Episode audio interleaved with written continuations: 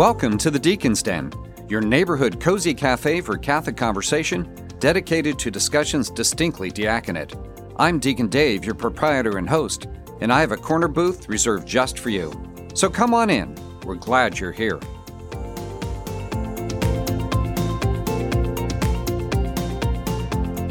Welcome to the Deacon's Den as we start the new year of 2021. So far, it looks a lot like 2020.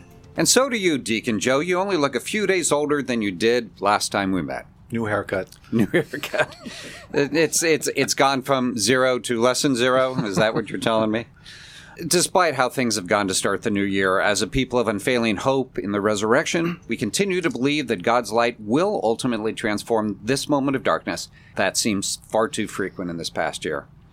And as we record this episode, the year long pandemic still poses a serious disruption to how we live our lives. Although the start of global vaccinations is providing a glimmer of hope that we just might be moving to some sense of normalcy later this year. Like most disruptions, sometimes we learn things from how we respond to our enforced changes, things that can actually help us to improve and maybe adopt a new normal that is better than when we started. And that leads us to today's topic lessons for ministry from the pandemic. We'll take a look at some of the adaptations that have been made by parishes and other ministries throughout the Diocese of Orlando to discover what we've learned that not only has helped us to maintain ministry during this challenging time, but also how it might improve our ministry in the future. And to help us do this, Deacon Joe and I are joined by two of our brother deacons, one a returning guest and one a brand new face in the den. So, first, I'm happy to welcome back Deacon John Rumplash. Deacon John, if you could take a moment to remind our listeners where you're from, when you were ordained, your parish, and what roles you've served in your parish in the diocese. I'm from the uh, parish of St. Mark the Evangelist, originally from New Jersey, moved to uh, South Florida in 1996. Not being a Catholic, I had to go through the RCIA program and converted. 2009, I was ordained with uh, Deacon Joe Gassman as a uh, deacon and been serving at uh, St. Mark's uh, since. Awesome. And you were part of, you were a key part of this office for a while. Uh, yes, I uh, served under the uh, direction of uh, Deacon Dave Gray for seven years. Uh, you know, working him was a great experience, and uh, you know, completely revamping the diaconate uh, formation program, which uh, is going strong today, even with the addressing of the uh, pandemic. Absolutely. And we're going to talk about some of that before we end our, our episode today. So now for our new guest, as, as I said before we began, longtime listener, first time caller, uh, Deacon Herman Romero. Deacon Herman, welcome to the den and uh, kindly introduce yourself to our listeners. Good morning. Good morning. Uh, Deacon Herman Romero. Um, I have, I'm with uh, the parish of St. Peter and Paul, Goldenrod, Winter Park area. Originally born in Colombia, but have been in the States uh, most of my life. I've been a member of St. Peter and Paul for almost 40 years. Uh, I've been ordained. In, I was ordained in 2015, so I'm a little over five years. As a matter of fact, I was uh, one of Deacon John's uh, first students, uh, first proteges in the diaconate. So we can blame Deacon John for anything you do wrong today. Is that it? Every mistake that I make in my ministry, I said that was Deacon John. So thank you. It was I'm- that football I'm- game he wouldn't let him go to. and I still watch him very co- closely. Good, as as don't we all? Uh, and what else? Uh, after uh, originally moved to New York City, but have been in Orlando now for over 40 years. English is my most fluent uh, language, so I've had to learn, re- relearn Spanish, particularly when I went into ministry work. It was uh, learn Spanish again because I was going to be ministering to our Spanish community. Uh, That's I, I never would have thought of that, Herman, but uh, it makes sense. You're so good in both languages, so what can we say?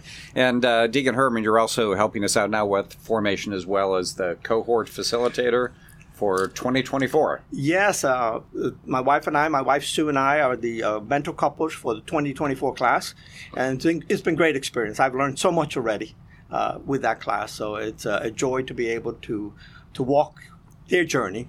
Reminds me a lot of my my own journey. And it was Deacon John that told us you needed to go through formation again, so that's why we invited you back. Um, And I'm glad that we have new professors now. So let's dive into today's topic. A year ago, it was business as usual, and many of us had been following well practiced ways of ministry to the people of God. Then COVID hit. For a while, our churches were closed and virtually all ministries were shut down. Last summer, we reopened our churches with limited capacity and slowly looked at ways to resume much of the important ministry that our parishes offer. So let's start by rewinding the clock to the period after the parishes shut down. And I'd like to hear from you what were some of the early practices that you, your parish, or even other neighboring parishes tried to stay connected with the faithful? And so, Deacon Herman, as our newest guest, we're going to let you jump in first. Interesting as I go back and look at that time frame, I guess it was around March or thereabouts. Uh, when we first shut down, the first thing, okay, what do we do? How do we move forward on it? We wanted to continue to do mass, and we knew we had to do mass online. So it was really learning how do we record a mass? How do we then post that mass? How do we get our parishioners to be able to log on to the mass? St. Peter and Paul is slightly older parish. You have a good mixture, but a lot of our parishioners we know are older, and so we knew electronics would be a challenge. So initially, we held private masses and recorded the masses and then posted those online, try to get information as much as possible. Uh, one thing, if we had to do all over again, if we had known what was coming, the two weeks before we shut down, we would have simply just everybody come and bring your laptops because we're going to teach you how to use your laptop. Bring it in. We'll set up soon. We'll set up whatever it if is. only the pandemic had given us advance notice. That would have been so much easier to have them do that. Yeah. Uh, classes online. In terms of ministries, initially what we started to do is to make sure we were calling our parishioners, the ministers to the sick. We ask them continue to call the people you visit because you can't go visit, but call them at least once a week. Keep in touch with them. Let them know that we're still praying for them. The uh, facilities that we visited, Tuscuela, Kay Clark uh, asked us to go ahead and start writing letters and so we would give uh, write letters. We give them to her. She would have to hold the letters for a week before she can distribute. Otherwise, you have to sanitize paper. And so we did that and uh, continued to send letters, bring letters to facilities uh, at least once a month to let the individuals know we're still thinking of them, praying for them. Just ways to try to keep in touch. What's fascinating in just these first opening comments is how we had to go to both end of the spectrum, right? So we had to learn how to use new technologies in the 21st or yeah, 21st century in order to be able to address the pandemic. But correspondingly, we had to go to pretty old school methods. Picking up the phone, calling people, writing letters. I think that's a, a interesting description of the response. John, what about uh, in your parish and in your vicinity? Uh, In the beginning, we addressed the situation with eliminating the precious blood, sign of peace, no touching. And then when the church was shut down, they had to make some serious changes. Only the uh, priest would do mass. Uh, we started the uh, streaming on uh, the website and Facebook. And then as uh, the church opened up, I believe the end of May, we had to do the social distancing. We had numerous staff and clergy meetings, working with the maintenance people, separating the pews. We go to the people to give communion, so there's an empty pew between the people sitting, so every other pew is occupied, and then six feet between each person in the pew. Requested mask in the beginning, but now it's mandatory, and it's really nice when you're on the sanctuary looking into people, and everyone is wearing a mask. Uh, I haven't heard one complaint about people wearing masks and that's how the church is, is flowing now. We're we're maxed out at the 25 percent. We haven't increased 25 percent at all. So we see lo- about 400 people. One weekend where we were getting a little panicky because we were reaching the 400 mark, but we also have a system to do the radio, so they can go to their cars and hear the mass in the radio uh, in their car radio, and then come to the Narthex for communion. Uh, so we've addressed quite a few things, but it was a hard task. You know, our pastor did a lot of hard work setting up the uh, streaming and so forth with the staff at the office. It's going good. We don't want anyone to, you know, get sick. So uh, both of you have already mentioned that you went to live streaming the masses pretty quickly, and, and Deacon Joe, I know you were involved with that at San Pedro, as as well as at uh, St James Cathedral. There's something different about how you have to set up when you're live streaming a mass. You just and I mean, I know a lot of us started at first. You just set up the camera and you said, "Okay, here's the way it looks." Any changes that you experienced, uh, Joe, on this in terms of how we had to approach this whole concept of, of filming masses so people could see what was going on? One of the things that's been striking my heart as, as I'm listening to this, and, and I think of the totality of the charism of the diaconate, mm-hmm. is that our ministry has been reduced to primarily liturgical. For the good chunk of it, I would say for at least six months, priests were saying, No, I don't want any deacons near I don't want nobody near me. I'll stand at the altar and I'll look into this camera, and that's all you got mm-hmm. as a parishioner. Mm-hmm. And until we started lightening up and we created our own bubbles. I mean, you and I have been extremely busy with the bishop because we've created this bubble so that we can protect each other so that we could show some not signs of normalcy. But all the other ministries, prison, hospital, visiting the sick, all went away. Yes, very much so. It all went away. And, and even to this day, I know the prison ministries are very limited in some places, but a lot of Hospitals. shut down. Hospitals, very, very limited and restricted as well. That's a really good point, Joe, because outside the walls ministry is key to what we do and who we are in our persona. And yet we have been limited significantly. Herman, yeah, I saw you lean forward like you had an exciting uh, yeah. response to Joe there. Talking about liturgy and trying to learn how to uh, be a minister when you're being uh, recorded. Right. For, you, natural. When we're in Mass, very natural. Of course, we had to modify what the deacon's uh, responsibilities in there to keep the distance between us and the presiding priest. But one of the things that I immediately noticed the first time I saw myself on television – television amplifies every single movement that you make. Mm-hmm. Uh, if you have to adjust your mic that you have on your head because you took off your mask, or you have to turn on the mic, you have to reach into your pocket to turn on the mic. Everything is exaggerated, and you look like it, it, just looks funny. And so I learned very quickly is stand as still as possible when you have nothing to do and try to do the movements when the camera is not focused on you. You mean you had to practice all the things we were trying to teach you through formation? well, remember, Deacon John was the one oh, taught. Oh, oh, oh, oh, I mean, I, have had some funny experiences. Uh, I, I have two hearing aids. So I have the hearing aids on. I put the mask on. Yeah, I have the glasses on. Right. So all of a sudden, during Mass, I, I wear my mask pretty much 90% of the time, and that's when I have a speaking part, receiving communion. And when I go to take the mask off, the hearing aids come flopping off, the, the, glasses go crooked. Uh, so it, it, came out when I attend mass, I, I just don't. I take the hearing aids off. Oh, okay. You know, because less junk on my ears. But uh, it's comical. Sometimes you say, "Oh, why is this happening?" You know, he's gone blind. He's been blind and deaf.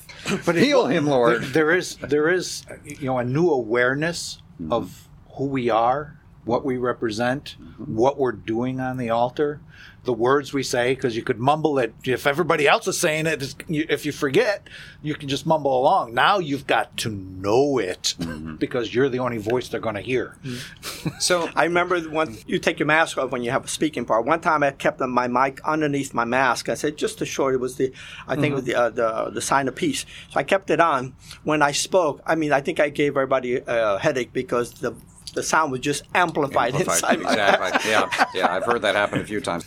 Certainly, liturgy has required adaptations. It was important we do that so that the people could continue to participate who didn't feel, you know, that they could come back in. Herman, you made a very interesting comment about the people that needed it most and for the longest, the elderly, the infirm, may have had the least technical capability. Right. But I want to move past liturgy because of what we just have talked about now, that our core identity really is in service to the community.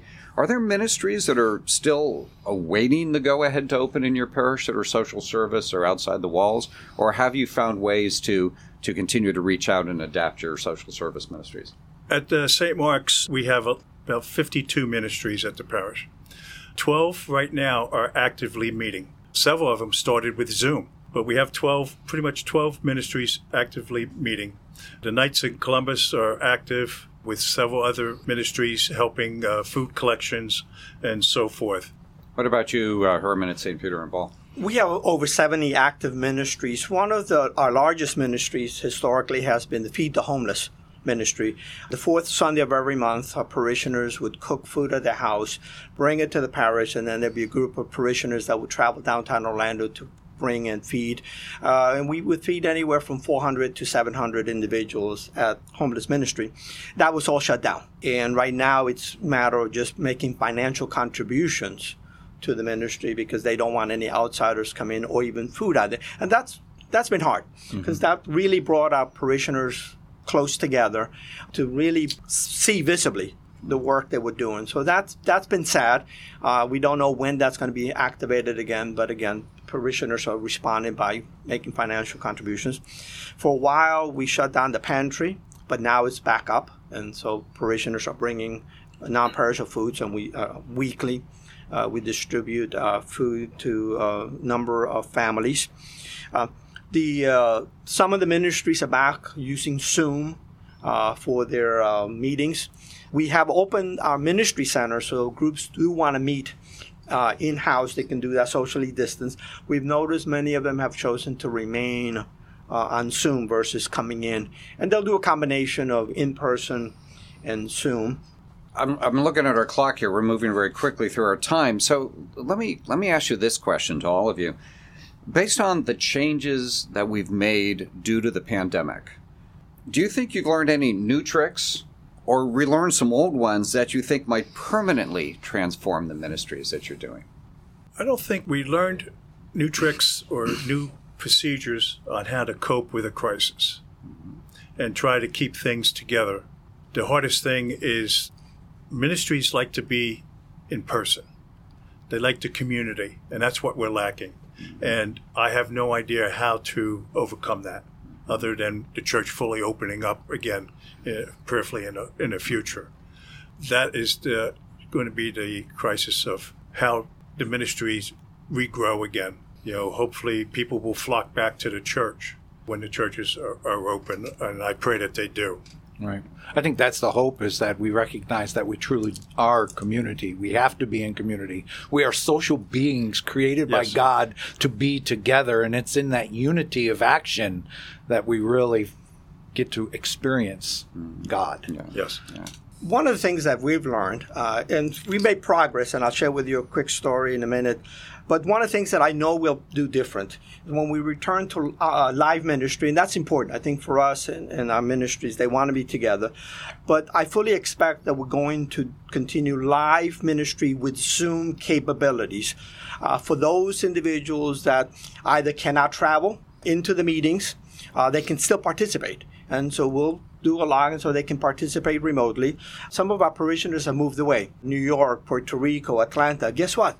they're still joining our Zoom meetings. They're still connected to our parish, and I want to keep them connected. So when we go live, we'll continue to use Zoom for them to connect and continue to be part of our parish family. So I fully expect that we will be more dual uh, participation into the future, uh, even in our diaconate programs and the, the, the uh, our deanery meetings. Mm-hmm. I saw an increase of number of people could participate, the deacons that came in because they didn't have to travel an hour to a meeting. So we'll continue to participate. And we learned so much. And I don't want to lose that. I'll share a funny story. Our Hispanic group, we, of course, like, we couldn't come together for our Monday night uh, rosaries, but we wanted to keep them together. So the first thing that I did when I said, okay, we got to get together, I tried to use my cell phone. And so I know cell phones, you can connect multiple people. So that first week, I used my cell phone, didn't realize there was a limit so when I got to the limit of five or six, I said, I yelled out at my wife, Sue, can I borrow your cell phone? so I had my cell phone on speaker. I used her cell phone to, to, connect another one. We ran out of room. I had two more people to connect. So, Sue, get me the house number the house phone. So I had the house. So now I had three cell, uh, two cell phones, and that first rosary, and we did great. And so then we moved to Zoom. The first week was half the time trying to get people connected to Zoom. And I did a traveling roadshow. I went to people's home, mask and everything. Like, I'm coming to your house. I'm going to set up Zoom on your computer. So I did that with a number of our parishioners. Most of them felt comfortable just dialing in. The first week, Zoom gave us unlimited time. The second time with Zoom, they cut us right at 40 minutes. We're halfway through the rosary, shut down. I said, continue to pray rosary on your own. And now you know, we're connected and we'll learn so much. We don't, I don't want to lose. But, but, but this is why Herman, you were in human resources and not in IT. Um, so, Joe, I, I, want to direct last question to you uh, quickly here. we made significant modifications to the formation program this year to keep it running. I guess I would ask a similar question to you. What are the things that you think we've lost, and what are some of the things we've learned that we might carry forward? I think it goes back to what John initially said. We've lost community. So we, we created A group, B group, so that they're shifting in. I don't know how we're going to pull that off with three cohorts, but we're hoping that the, this is going to go past, knock on wood, hmm. that we'll be able to rejoin the entire community because it's an important piece of the, the formation process. What we gained is using Zoom, you know, homiletics is a very important piece for deacons to be able to go out and preach their lived experience in their work life, their ministry life, and bring it to the pulpit. So now what we do is we've got a regular schedule where two candidates will be preaching to their group via Zoom and get feedback. And that'll happen for, uh, they'll be able to do that for like three years. So instead of just having one lesson in one semester and probably practice once, now they're going to get an opportunity to practice for three years, and hopefully, we'll have some very powerful preachers that preach real life, real experience, and the gospel values in that. That's excellent. and, and do it well. Well, time flies when you're having fun, and, and 25 minutes has escaped us uh, that quickly. Brother Deacons, it has certainly been a most unique year. But isn't that the great part about ministry? It's never the same. There's always new challenges, new opportunities, and new experiences. So, whatever God asks us to do, I know we're up for it, and we will continue to minister to His people. So, what's next on the menu? Well, you know, many of us have had additional time at home during the pandemic, which actually, I looked this up, it's resulted in a boom in the book industry as more people have taken the time to sit down with a good book. And one of our diocesan deacons recently took up the task to research and interview authors of interesting Catholic books and reports those on our local Catholic radio station. So tune in next episode to add to your reading list with Deacon Chris Meehan.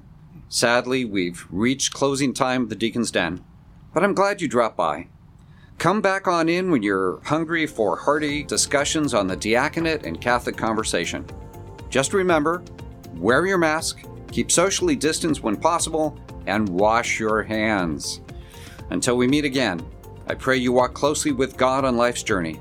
And when you feel the urge to visit the Deacon's Den, remember there's always a corner booth reserved just for you.